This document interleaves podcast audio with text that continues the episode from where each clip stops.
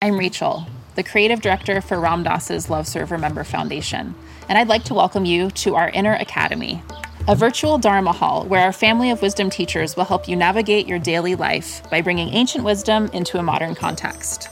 With over 200 hours of audio and video teachings, meditations, and practices from teachers like Ram Dass, Krishna Das, Sharon Salzberg, Jack Kornfield, Roshi Joan Halifax, Joseph Goldstein, and many more. The Inner Academy is your core resource for finding balance, presence, and navigating the ups and downs of your daily life. The Inner Academy has guidance for every step of your journey. Choose from an annual or monthly membership and gain access to past and future courses, retreat replays, virtual community, and much more. If you've been familiar with Love Serve Remember Foundation for a while, you'll know that most of our offerings are given freely or on a sliding scale basis. So when you subscribe to the Inner Academy, you're paying it forward and bolstering our ability to continue creating accessible offerings for all in the future, as Ram Dass wished for us to do. Be here now and start your journey with Ram Dass's Inner Academy today. For more, visit ramdass.org forward slash inner academy. Worried about letting someone else pick out the perfect avocado for your perfect Impress Them on the Third Date guacamole?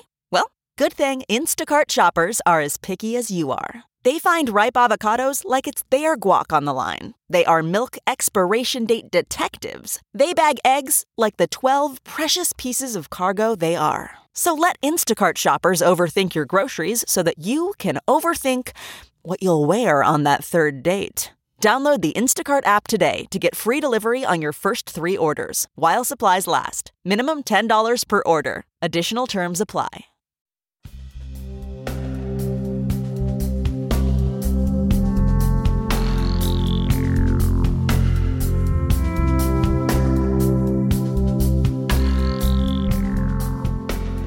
Hey everyone, it's Raghu Markus back with Mind Rolling and uh, somebody who uh, I haven't actually physically seen in a long time. Like so many of us, we have a lot of people. Boy, we haven't seen you in a couple of years. It's kind of weird. Uh, Danny Goldberg, Danny, welcome back to the show. Thank you. Great to have you. You too. So I mean, great to be had. Uh, that's like the that reminds me of Keith Richards when some he was on a, a, a talk show or something, and uh, the uh, host said, "Really great to have you here, Keith." And, and Richards went. Keith Richards said, "Happy to be anywhere." Yeah, happy yeah. to be anywhere. Yeah, really, huh? So we haven't seen each other in a while, as I said, and uh, Danny has some wonderful podcasts on Be Here Now Network. Uh, he, uh, uh, which he stopped after a certain amount of them were done, great ones with all sorts of wonderful people, to devote himself to his writing part of his career, and uh, and so ensued. Currently, a book called Bloody Crossroads 2020 Art, Entertainment, and Resistance to Trump, which is coming out or out when? It, it was published on November 2nd. Oh, just came so out. This as we is, uh, as we speak, it's been out for a couple of weeks. Uh huh. So uh, certainly want to talk about that, and uh, but at the same time want to just catch up with you in terms of um, what's been going, what's gone on uh, in your how you can just relate your own your life, your personal uh, experience with uh, what has been going on with the pandemic, racial justice, uh, uh, on and on and on. Of course, Trump's been gone, but he's not gone. That's the interesting thing. As I read through this book, by the way, this book, everybody, has the kind of detail that it would be, I mean, it's extraordinary, Danny. How the heck? I, I bet that was one of my main questions. This must have taken some real, I mean, forget research. Did you do this on your own? I did. I did it completely on my own. Um, and um, obviously, it was mostly written during lockdown.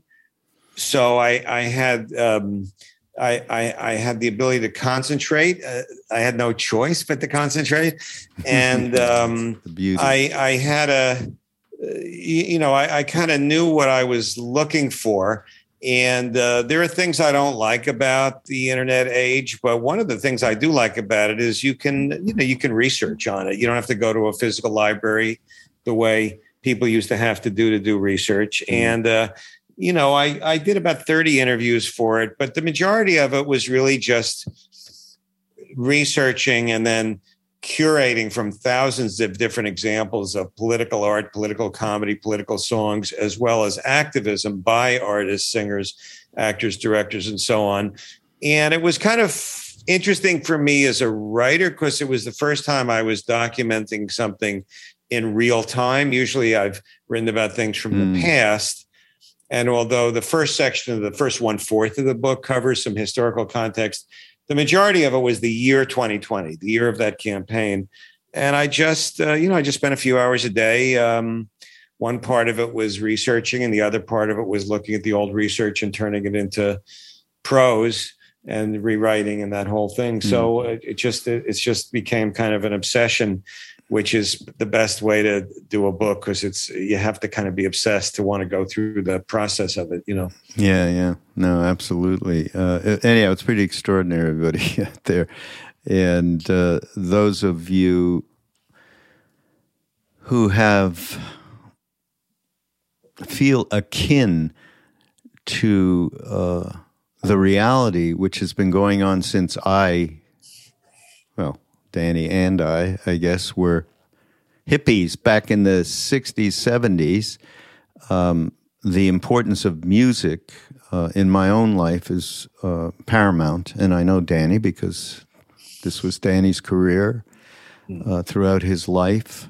And uh, I just, so one, one question that's more like an interview question, and I don't even do that, but I was curious about it. Is um, how did you personally feel as you as you went through? You did all this research. You uh, found these incredible uh, stories of different uh, artists and and what they have done, what they represent, and so on.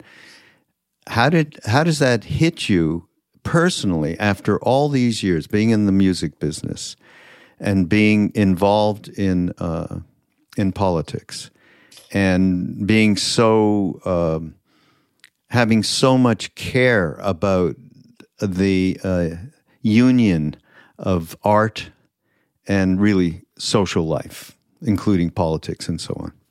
How did well, that hit you? Um, firstly, I, I, I had this idea for a while that the political media, the historians, the journalists cover uh, too narrow a band of America. That I think they have hard jobs. I, I think they probably do their jobs. The good ones do them the best, you know, of what can be done. But it's so framed by the polarity and the dialogue that's created in, in, in Washington and and the research they do about swing voters and all this sort of thing. But the actual sort of moral and ethical conversation going on writ large in the country as a whole is wider and there are other participants and artists are among them. They're certainly not the only ones. They're religious leaders or academics.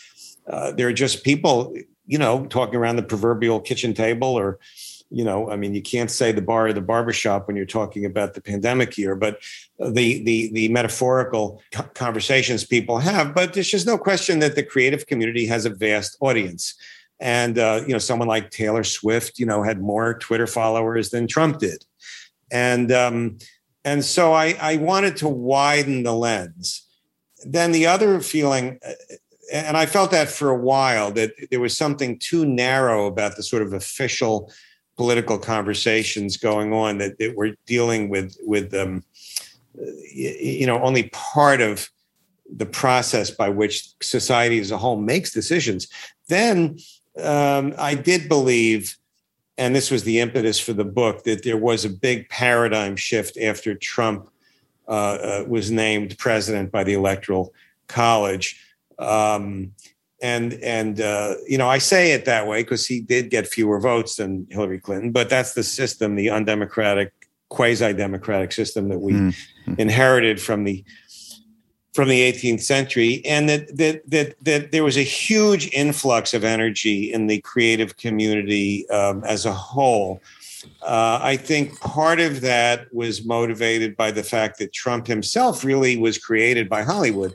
I mean, it was the 14 years of him starring in The Apprentice that sort of branded him, you know, as the uh, great businessman and the celebrity that he then was able to very skillfully use to attain political power. And I think a lot of people in the entertainment business felt that, you know, reality television has very little to do with reality and that these are scripted, edited things. And if those kind of skills, those kind of storytelling skills were going to actually determine policy about, you know, family separation at the borders or tax rates for billionaires or all sorts of other things that that they that a lot of artists who previously were not involved got involved. Somebody like uh, uh, Robert De Niro, I don't remember him ever saying anything political before Trump was president, and then he was like constantly. Mm. Talking about it, and in main, you know, pop icons, the previous generations of gigantic pop stars, Mariah Carey, Whitney Houston, um, Justin Timberlake. Uh, very rarely, maybe Madonna would be involved with a particular issue like gay rights, but very, very limited in any political content. Whereas this generation of Demi Lovato and Cardi B and Taylor Swift felt it was just part of their calling mm. to, to, to, do it. And, uh, you know, when Jon Stewart started The Daily Show, uh, when he started hosting it, I think it was 1999 he was the only one every night combining comedy and politics. After Trump, it was every show every night. Yeah. Um, so the, the, the magnitude of the phenomenon of artists wanting to participate was greater. And then the final element that's unique about these, you know, the Trump years was that the evolution of the of the mass media and the growth of social media. So you have this fragmentation that that makes it compl- that, that, that gives an advantage to people who are already famous, whether it's LeBron James or Cardi B or or or or Trump. So it was just a different playing field and level of intensity of the kind of discourse going on at that level. People refer to it in shorthand as Twitter, but it's not just Twitter, it's the whole panoply of social media and digital media combined with the old media. Just just that phenomenon sort of gave a greater uh, voice, I think, to the to this newly motivated creative community. So I just found that things I'd kind of been interested in for a long time. I mean, look, going back to Uncle Tom's Cabin, we've had uh, art influence American political moral ideas. Um, you know, the Harriet Beecher Stowe anti-slavery novel that Lincoln credited with turning a lot of white opinion against slavery.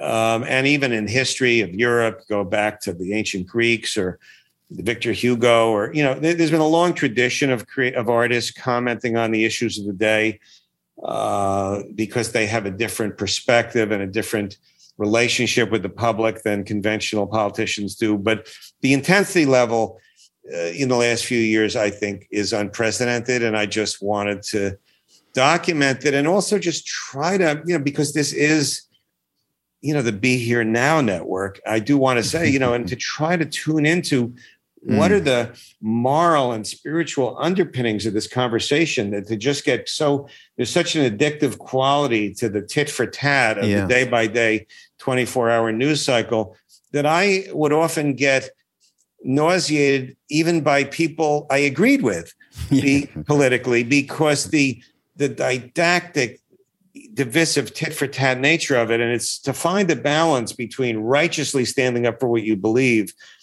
and still having compassion for the humanity of everybody else is a um, is a tremendous challenge in the modern era. And there were some artists who who who owned that and who tried to address it in a way that people running for office couldn't couldn't address it. And I think again, I think it expanded the conversation. So, you know, that's what the book is about. And um, mm. I just feel um, glad that creative people exist Uh, they're flawed human beings. Uh, some of them are not very nice people. Some of them are very self centered. Some of them are not that bright outside of their particular vocation. But I think adding their voices to those of people who make their living by getting elected and reelected or who make their living by getting ratings on a news show uh, makes the society a little better instead of a little worse. And, uh, you know, these are times that try men's souls, you know, as Thomas Paine said back in the day. And uh, it, I just try to find heroes and people to admire. And, mm. you know, that's that's kind of the quest. But, uh, you know, I, how did I feel? Uh, depends what day you would ask me. As many days, it depends which hour of the day. You know, it's a roller coaster. Yeah, absolutely. Um, there's one right at the very beginning of the book, though. There's one quote that you make that is a guide star to to the issue, basically. And you quote Bruce Springsteen. There are two sides of the American character. Uh, one is transient, restless, solitary, of which, of course, Bruce represented in three quarters of the songs that he ever wrote. In yeah, some Born to Run. another. Yeah. But the other, he says, is collective and communal, in search of family, deep roots, and a home for the heart to reside. These two sides rub up against one another, uh, one another always and forever in everyday American life. Boy, th- that does succinctly say uh, very much what's going on. He's he's uh, he's got a gift for words. That dude. Yeah. I mean, Yeah. uh, and and you know, he's certainly one of the characters in the book. Uh, first of all, I had met him 40 years ago when he did his first political stuff with the No Nukes concert. Secondly, he's he was so engaged in 2020. He actually narrated one of Biden's TV ads. He w- performed right after the inauguration, uh, et cetera. And he commented, particularly after the murder of George Floyd, many, many. He had this radio show on Sirius that he started during the during the uh, pandemic.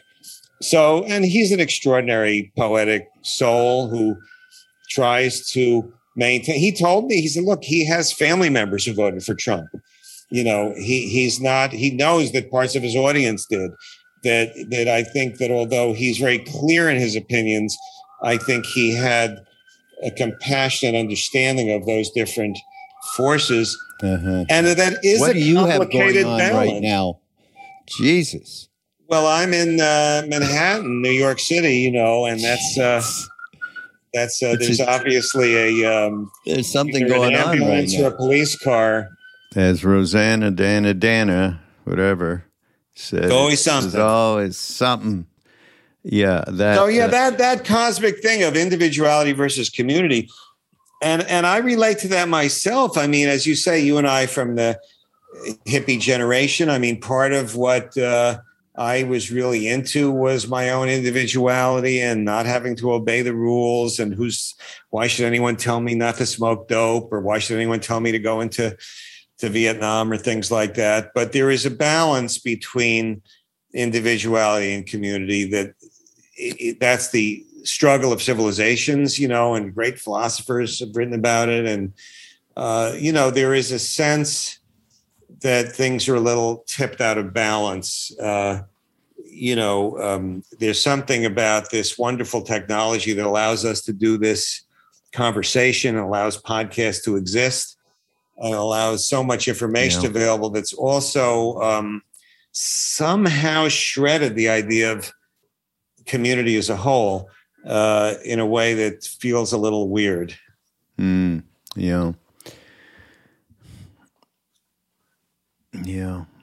But uh, uh, those of you who are listening, I, because we know each other so well, uh, I forget that uh, I have to mention, of course, we did mention Danny's been in the music business uh, for a very long time and involved with running Warner's division and pod, um, Polygram. Remember that name? That's gone. Well, the name Mercury still exists. Yes, uh, that's true. Yeah, right. but um, all the old companies. Look, when when I was at uh, when you and I were working together, uh, when you had Triloka Records and I was at Mercury, I mean, the big media thing was MTV. Uh, the big retail thing was Best Buy and Tower Records. Um, these some of these things either don't exist or they're so totally uh, different. And you know, instead, we, you know, we have the phenomenon of streaming, and uh, it's just a different uh, playing field. But um, the moral arguments between individualism versus community, mm. uh, tribe versus inclusiveness. Um, those are the same arguments that have gone on, you know, before there was, you know, television, during television, digital time. You, you know, these are old, old moral conversations, almost that. Uh, my goodness, I was reading today I downloaded onto the Kindle the collected works of Vivekananda. So, because I've just not, I've read Ramakrishna so many times, and I never really read mm. Vivekananda. And huh. now I have hundreds of pages on the Kindle. Um, and I started, and right at the beginning, he's talking about how in 1893, the forces of fanaticism and tribalism, and you would have thought he was talking about oh my god right yeah. now and this was from 130 years ago you know, before there was radio, before there was, uh, uh, you know, I don't think anyone was driving in cars yet, or or no airplanes, and uh, you know, India was still a colony of the United Kingdom, and blah blah blah. Meanwhile, I, I, I some of the conversation in his. Uh, you know, speech at he made this famous speech in Chicago at some convention of big thinkers. I, I mean, it could have been last week you know the moral the moral questions the questions of how mm. people live mm. together. Mm. so um, it's it's kind of interesting to explore that. And i think artists explore that in a different way and through a different lens than than journalists or politicians. And we need both. We need journalists. We need politicians. Somebody has to do these jobs. It's a different skill set. I admire people who run for office but i also admire artists who who widen the frame of the conversation. Yeah so uh, I was giving a little bit of your specific oh, sorry, background. Sorry, sorry. Yeah, no. and uh, but more to the point, you know, and your involvement with the ACLU, and I mean, Danny, everybody out there has really uh, lived in a in a few different worlds, uh, and for a very long time, including the world of consciousness. I actually well, you've you've lived a pretty long time too. Are you younger than me? I don't think so. Yeah, yeah. No, I'm I'm be, 71. What what are you? I'm gonna know? be 59 next yeah. week.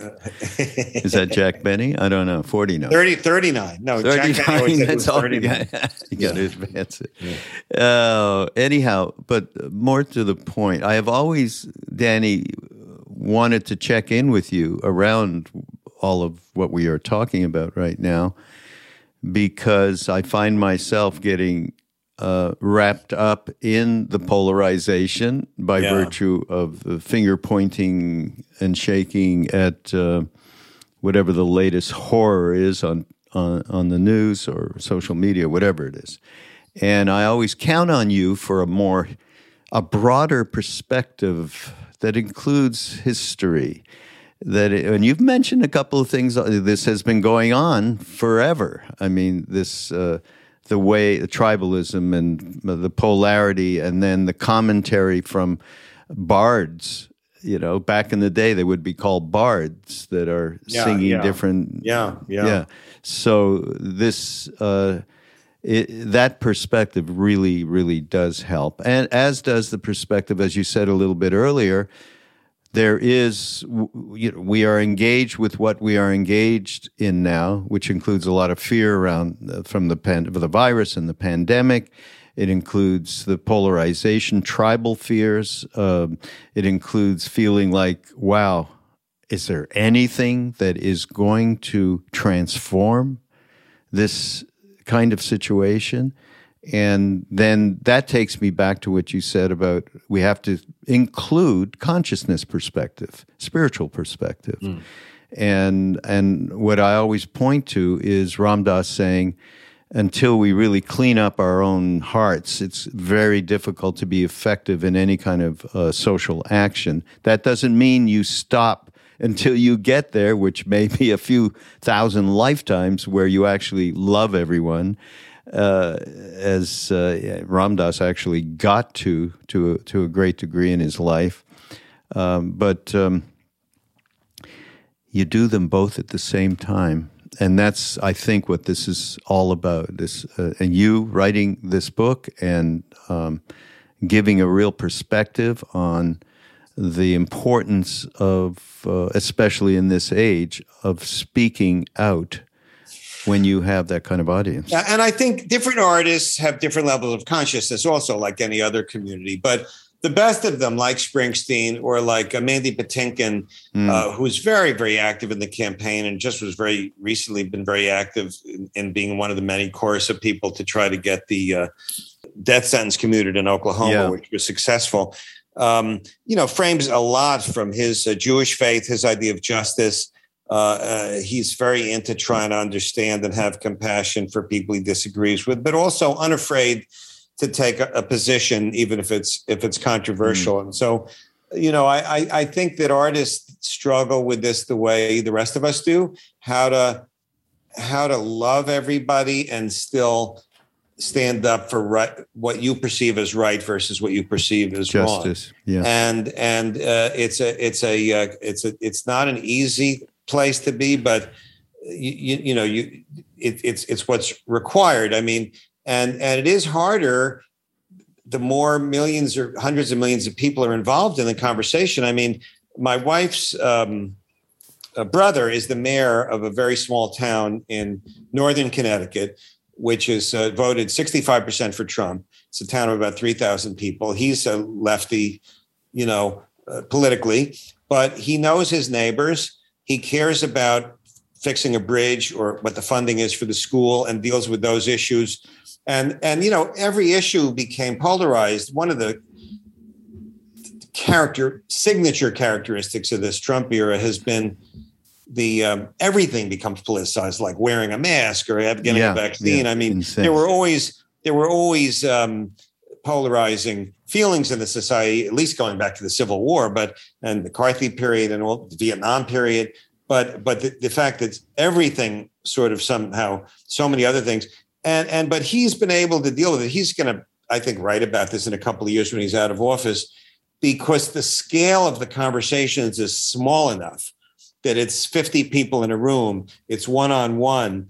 It creates a context to try to remember okay well you might disagree about politics but you might like the same food. You might you know your kid might go to the same school you know and and and that there are models of people dealing with disagreements in in a productive way. And it's kind of the soul of what democracy is supposed to be. But the more and more it becomes so many millions and tens of millions of hundreds of millions of people, and the ability to, uh, you know, isolate uh, small groups uh, in this sort of uh, way of demonizing the other. And, uh, you know, look, it's very, you know, am I, if I see someone wearing a MAGA hat, do I have a set of assumptions about them? I do. And I don't want to deny the humanity of that person, even while I don't want to deny my abhorrence with what I consider to be racist or uh, other immoral aspects of that particular presidency. Mm-hmm. It's it's it's a balance that's uh, very if you tough. Do it right, could could could deal with some of the same things we have to deal with as spiritual people. And uh, again, I think artists contribute to that conversation. I mm-hmm. think I think not every artist does, but I think writ large, that community tunes into different parts of the psyche, to the emotional world, to a deeper place than just the bumper sticker slogan part of politics.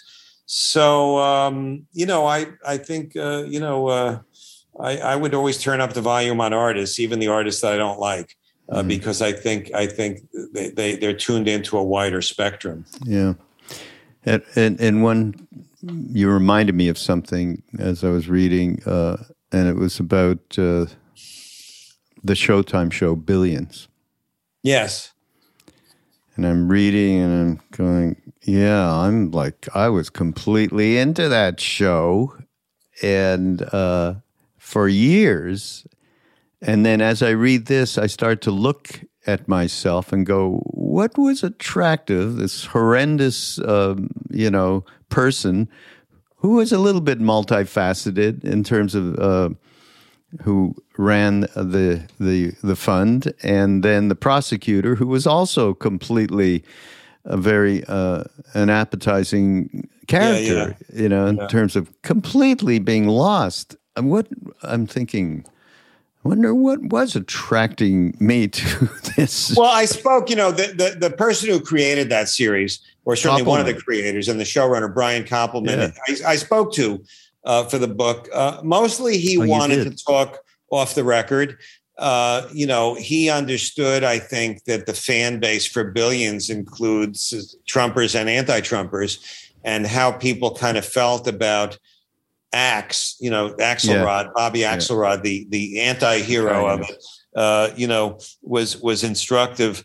And, um, that's that's in a category of a wider category of art that's been very popular over the last decade, mostly in these um, series, starting I think with The Sopranos and including Breaking Bad and including Nurse Jackie and Six Feet Under and a lot of other ones where the, there was a sense among a lot of creative people that the anti-hero had more authenticity that it represented more accurately the conflicts within us and as opposed to the airbrushed hero.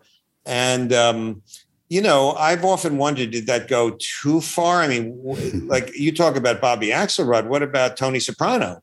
You know uh, yeah, right. you know uh, and um, and yet i watched every single episode of both of those series. There's more billions to come i think in january. I think there's a new season. And I think the advantage of that kind of art is it allows us to explore these things inside ourselves. And it's a question of what is the line between shining a light on a certain kind of dark, on a certain kind of bad behavior, and and glamorizing it. And uh, that's it's the difference in a way between good art and bad art.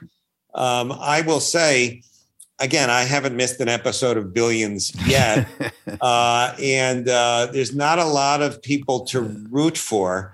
Um, mm. But I will tell you one series that has gotten even better if this year is uh, Curb Your Enthusiasm. I oh. mean, La- Larry David is getting so sophisticated. This most recent one where he dealt yeah. with a, an encounter with a Klan member.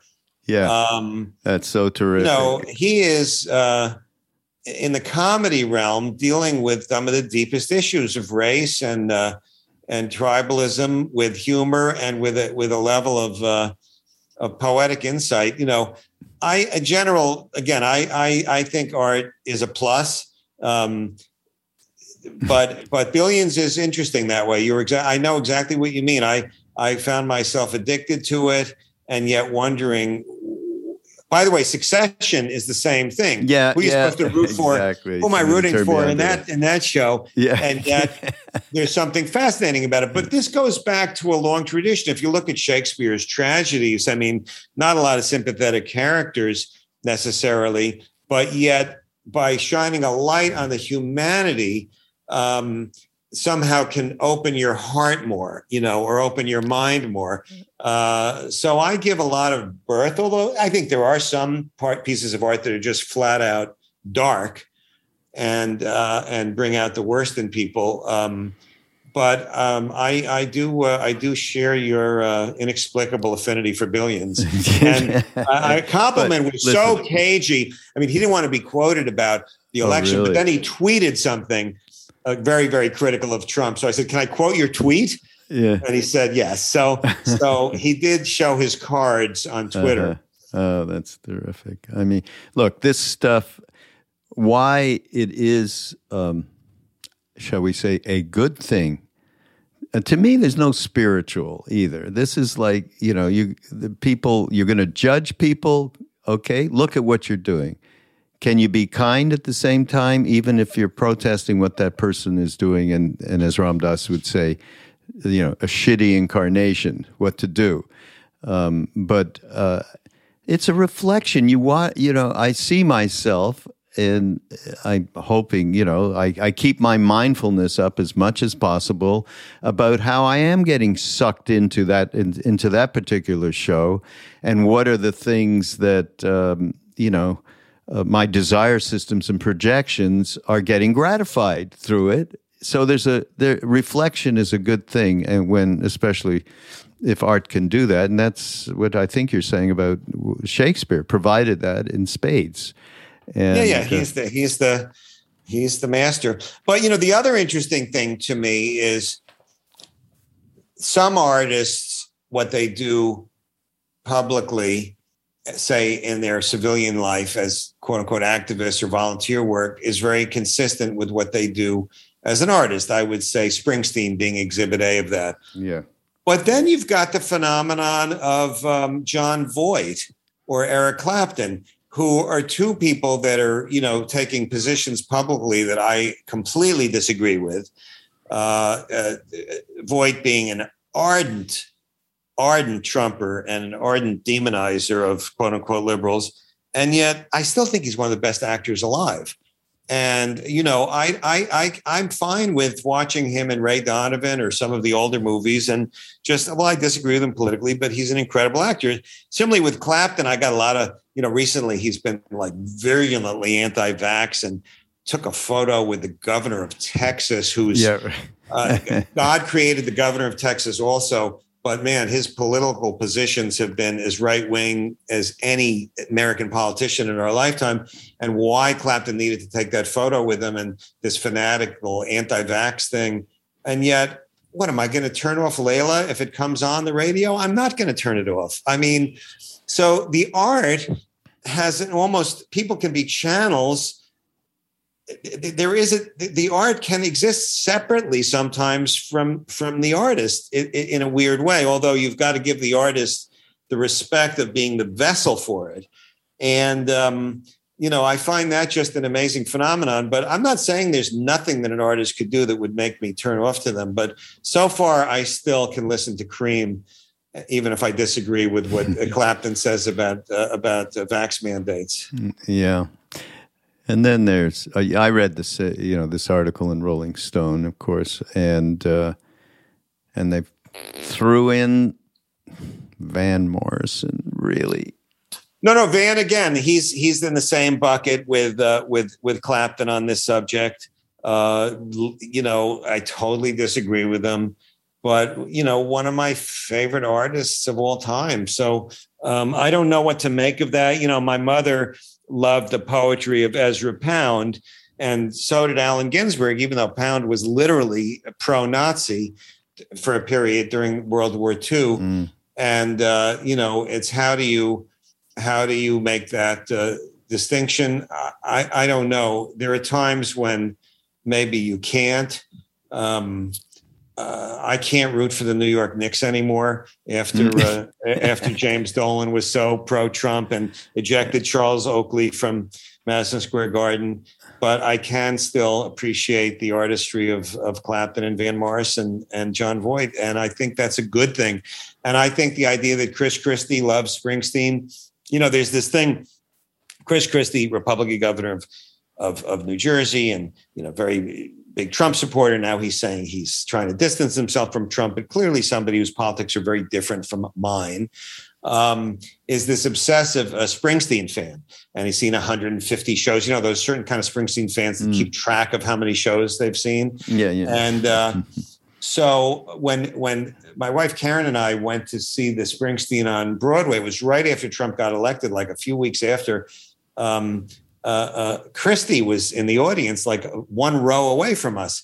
And then, um, you know, we went uh, backstage because they came out, very sweet, you know, oh, you, you, guys come backstage. And, and I noticed, so I said I to, to, uh, to, to Bruce's manager, Jon Landau, I said, I noticed um, you didn't invite Chris Christie backstage.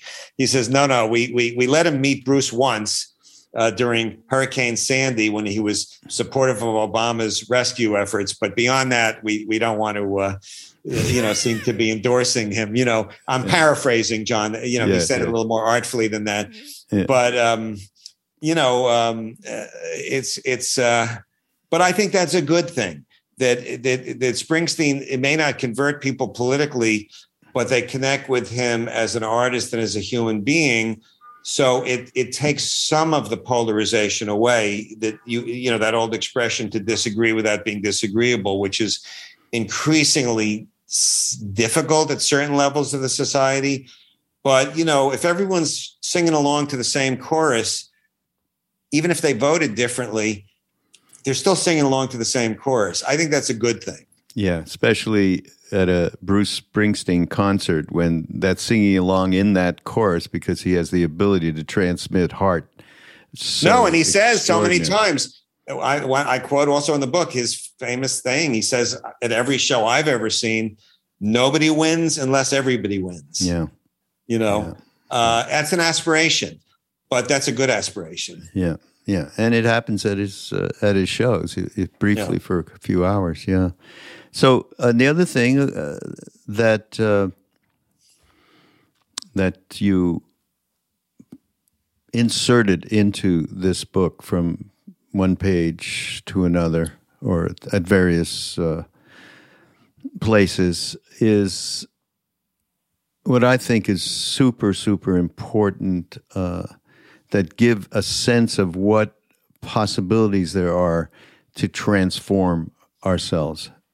And, and mostly through, of course, the polarity, which is so devastating now that it's, uh, it's even to the point where ma- many people are, are just, uh, they're feeling, can this ever change kind of a thing. It becomes, it's such a huge, huge uh, divide and so I think it's important that that we, whoever we are, can talk about what are the things that we need to look at in ourselves that can be changed, and uh, how how is that going to get affected uh, in the in society in general.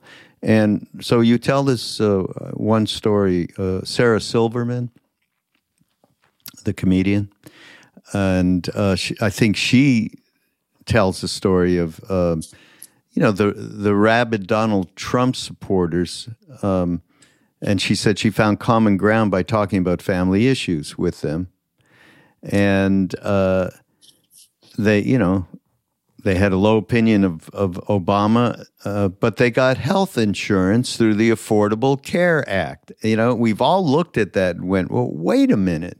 That just doesn't mean anything. Um, but she chose to not point out the apparent disconnect, right? Which is interesting as well. And she told the Washington Post, I don't want to make people look dumb. I think people can be changed, but they're never going to be changed by feeling judged. That that's a huge critical thing, and I'm so glad that you uh, have had that. Yeah, I uh, I've never met Sarah Silverman. I hope I get to meet her sometime. I'm a huge fan of hers anyway. Yeah, and she she had this show that was on for a while. I think it was on Hulu. Um, I think it was called "I Love You America" or something like that. And it only ran a couple of years. It was canceled, I think, in 2019. But that was a um, describing one of the episodes from there, and she really tried to play with that. And she's an ardent lefty. She was an ardent, yeah. ardent Bernie Sanders supporter who only supported Biden after Bernie withdrew, and uh, and um, uh, you know um, at the same time just had this no- notion that ran through her series, not only in that episode of of trying to find connect with the humanity. Chelsea Handler did the same thing in a special she did about uh, white privilege um, I, I, I, forget if it was on Netflix or Amazon, but one of those things mm. where, where she where she went and talked to people and including you know so-called Republican or Trump places uh, about about about race. And I think it's an area that's easier for artists to explore than politicians. Politicians have a tough job. They need fifty one percent. Uh, you know, artists if they get two or three percent, they're doing fine. Uh, and and politicians are susceptible to vulnerable to negative advertising in a way that that artists aren't. So there are certain areas that artists can explore to create the space for politicians. And that's certainly what happened with the gay rights movement, where artists had to create the space for politicians to support gay marriage and so on. Uh, I think hip hop helped educate a generation of white kids about about that policemen look differently if you if your color was dark than it did if, if it was white. Hmm. And um, yeah, she's really interesting um, the way she addresses what she does, and she's she's not the only one. There are some that just love to insult Trump and Republicans every day. Bette Midler tweeting and Rob Reiner, and you know everybody has a different role to play. But uh, uh, yeah, I'm very taken with with Sarah Silverman's approach. Well, and that comment is uh, is key to me Yeah. to the whole thing. Yeah, If we walk around doing that, we there's nothing to expect in terms No. of transformation, crossing the divide between the uh, tribes. It's Well, you know, you were so close to Ram Dass, and Ram Dass, um, on the one hand, uh, in the last decade of his life, anyway, had a Republican, had George W. Bush, and then later Trump on his puja table. I think, and as a Mhm. reminder to love everybody, including people hardest to love. And yet, I never had the slightest doubt about who Ram Dass voted for. Or what his opinions were about the No. issues of the day. He never was cute about that. You you knew how he felt about the war in Vietnam and about about the civil rights movement and about politics. So the balance between loving someone and being able to disagree with them on certain things is is is quite a tightrope. You know, um, Uh, how do you deal with that inside your own head? I do podcasts with you to remind me. there is a there's another perspective. I mean, it's terrible, terrible. I you know I I see my mind so clearly. It's one thing, uh, you know, doing practice for a long time, and you get older, and you go, okay, now it's like it. Uh, uh, basketball players talk about coming from the college ranks to the pros, and then suddenly they say, at one point after a few years, finally it starts to slow down. The game slows down, and your your moment to moment in it is so much more profound. And of course, you become um, a much better player. And and the same thing happens. I'm seeing all of this, and I see my oh, I just want to jump in and and hate that person and and just you know defile and uh, you know the whole animalistic uh, thing that's in us humans. And um, so uh, to me, it's a mindful exercise. Period. Yeah. It reminds me, you know, um, uh, you know, one of the characters from the '60s that I really admire a lot is Ed Sanders. And, Oh and you know, God, who would of- know him except me? And and he had a group called the Fugs. And Yeah. at the peak, at the peak, this is in '67 or '68, the peak of the anti-war movement, and you know, the the the polarization of it. He writes this song. I think it was him. It might have been one of his colleagues in the Fugs, Tuli Kupferberg. Yeah. But they he sang it called "Kill for Peace." Yeah. No. and it was and it was a uh, brilliant what art can do it was an immediate satire about the absurdity of saying you're for peace in an angry tone of voice it's it's it's Yeah. it's Kill not going to create peace Yeah. You know great. Kill for peace you know uh, and we saw that at Goddard, where we were at Goddard at the Yeah. con- convention, the, the thing. Oh my God, that's bringing stuff out of the kill woodwork. kill kill for peace oh shit! He's still alive. I I, Oh, I, really? I don't Ed? I don't have a, a regular contact with him, but he lives in Woodstock and uh, incredible legacy as an artist, a poet. Uh, you know, '60s character. But their live act was extraordinarily off the wall. Nothing I have never oh my goodness! The like first it. time I saw the Fugs, I must have been 18 or 19. I, I couldn't believe that you were allowed to do that on a stage. It was Yeah. so radical at the time. Today, it it it wouldn't be as as radical, but he was right on the cutting edge, and you know he was the one when when at the peace march when they decided they were magically going to levitate the Pentagon that read this long incantation. Eh. Most of it written by Allen Ginsberg, but delivered by by Sanders. You know, Oh. interesting character. He wrote a book called "Fug You." That I uh, a good for people that are obsessed with the '60s, which I'm sure is part of the audience for a, you know, be here now. Uh, it, it's it's it's it's quite a good uh, quite a good memoir. Uh, okay, so here's what happened to me. I was living in Montreal, where I'm from, And one day we decided to take some acid, and somebody had this very pure Czechoslovakian acid that I decided I'll take two. It must have been and something towards you know a thousand. I mean, it was so you know it was the most I ever had taken in in my little short life, and so yeah, I went into this pretty um, flipping in and out kind of state, and my friend said, "My friends, oh, we're going to go to a club, and we're going to see this group from the Lower East Side, the Fugs. I'd never heard of them." oh, so you saw the Fugs on acid? Com- but way, be- I was completely in and in and out wow. of of so many yeah, different yeah, yeah. Uh, civilizations that I can't tell you.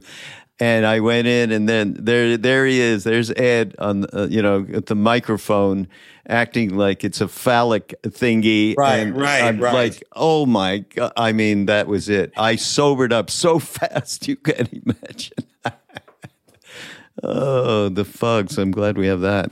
Um, okay, uh, before I did want to get this one other thing because the the dispute that that plays out. You talk about tr- uh, scientists uh, trusting science, uh, and in the '60s, you say ops. I never heard this. Opposition to the fluoridation of drinking water was a popular hobby horse in right wing subculture. Where the hell? oh yeah, the John that? Birch Society. Absolutely. No, the John Birch Society, which which was the cutting edge of the right wing in the 50s and 60s, and and uh, certainly, you know, inspired the Steve Bannons of the future, uh, and was heavily supporting of Goldwater. They there was a they, there was this um, belief at that time that the fluoridation of water, which was a health measure that dentists really championed because it dramatically reduced the tooth decay. Um, that that was somehow, um, uh, you know, was similar in a way to the anti-vax uh, paranoia. I would around mandate. Others right? would say caution. Um, and uh, and um, the the uh, there was an anti-fluoridation movement, and in a few states, I think Utah was one of them. In a few states, uh, banned the fluoridation of water, and this was then satirized in the movie Doctor Strangelove, which was certainly one of my favorite films yeah. when I was in high school, mm. and a, and a very influential uh, anti anti war film, uh, anti Cold War film, and uh, actually Oliver Stone. Decades later, when he interviewed Vladimir Putin for a series on Showtime, showed him Doctor Strangelove, and then and then they have this conversation about it afterwards. And in that, the the crazy uh, uh, general who uh, decides to uh, trigger a nuclear war without the permission of the president. I think his name was General Ripper, uh, played by um, uh, I think it was played Rip by. Sterling Sterling. No, oh no, Sterling, Sterling Hayden. Hayden. Yeah. Um, goes on this rant to Peter Sellers, who played three different parts in it. One of which yeah. was as a British officer, because they were allies of the Americans sharing space at a military installation about uh, the evils of fluoridation and how it quote unquote you know saps your vital bodily fluids. So this was a conversation going on in the 60s. Uh, it's mutated in this era. Uh, I just look, I just I know people that are anti-vax. Unlike you know, there are some I don't know people who doesn't. Who doesn't, or you know, who doesn't know people that are, you know, pro-vax. You know. Yeah, well, more people are pro-vax. First of all, let's not forget we are the majority. The majority uh-huh. voted for Biden. The majority voted twice for Obama. Uh, the majority supports Democrats for Congress, even though the way that they draw the state lines and everything yeah. doesn't always give us a majority in the legislature. And a majority of people uh, have a vaccination. Um, I know, um, you know, one you know, a couple of people uh, that that have problems with it, and I I empathize because look, it's not like there's no fear to be had of big pharmaceutical companies. I mean, these are not institutions that seem to be set up just only to do good for mankind. They're mm-hmm. they're gigantic profit machines mm. That have a lot of blood on their hands. Some of them, you know, you look at OxyContin, for example, and other things like that, or or the, the obscene prices in this country versus Canada and other places for, you know, mm-hmm. insulin and other drugs. On the other hand, um, I remember when my uh, first kid, Katie, was, uh, you know, three months old or whatever, and I saw the pediatrician, and he says, "Well, this would be the time for her to get vaccinated, but I have to tell you." Uh, you know, there's a seven in one million chance that this bad thing could happen with this vaccine, and there's Mm. a 12 in one million chance. So finally, he, I, I was pretty friendly with the guy. I said, Jay, what did you do with your daughter? He said, she was vaccinated. I said, fine. It's good enough for you. It's good enough for me. Because that's the only way I know how to think about it is Yeah. really to, to ask my doctor. But not everybody has a personal relationship with a doctor. That's like a middle class or an upper middle class luxury. A lot of people go to clinics, they don't get to know the doctors. Mm. They're not treated very nicely when they go for their for, for, for medical treatment. And I guess they are susceptible to this sort of a thing. And of course, uh, look, nothing is perfect. Seatbelts aren't perfect. They just dramatically reduce the amount of people killed in car accidents. Yeah, Um, motorcycle helmets aren't perfect, uh, but you know, um, it's. Um, I, I don't personally see why people would choose to be more scared of the vaccine than they are of some snake oil type thing that's being sold on some website saying it's good for you. But uh, you know, um, it's uh, Mm. that's not a new conversation. What's new is the way it's been politicized. And and you go back to Springsteen's quote in in this in your book, which is the uh, transient, restless, independent, solitary. Yeah. I you cannot mandate anything, and I, um, you know, and that's well, but it's not. You can't have a society of millions of people. Based on that, you would have no traffic lights. You would have no speed limits. You would Right. have no controls of pollution, and you know you would have a lot more suffering. You know, Yeah. you, you- you know eh, that that that there is a from the earliest societies.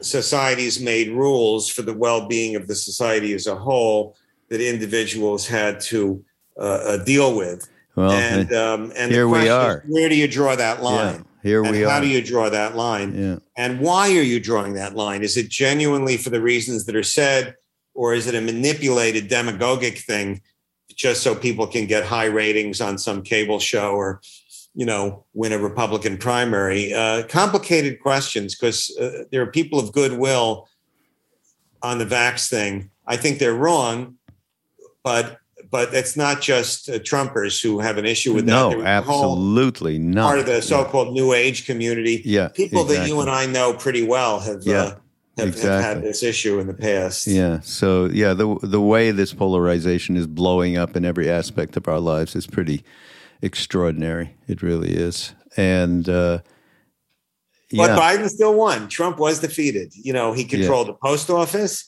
He controlled, uh, uh, you know, a lot of the media. Uh, he had enormous amount of money behind him. Um, but there was a collective sense that this was just not the direction that most people wanted to go. Now, we don't know that the majority is going to control what happens next. We don't have a system that reflects the majority all the time. But yeah. I'd, I'd rather have the majority on our side than on the other side. And uh, look, I don't envy Biden and those folks trying to get their message out. And they make plenty of mistakes, and not all of them are great people. But I think there's better intentions Hmm. writ large. Through Yeah. my through my point of view, as as our mutual friend and teacher to me, teacher Bernie Glassman used to say, always good to start every sentence with "in my opinion." yeah. No, I love that from You know? Yeah, that's in so my great. opinion. So uh, here we're going to end up on on a uh, positive note here.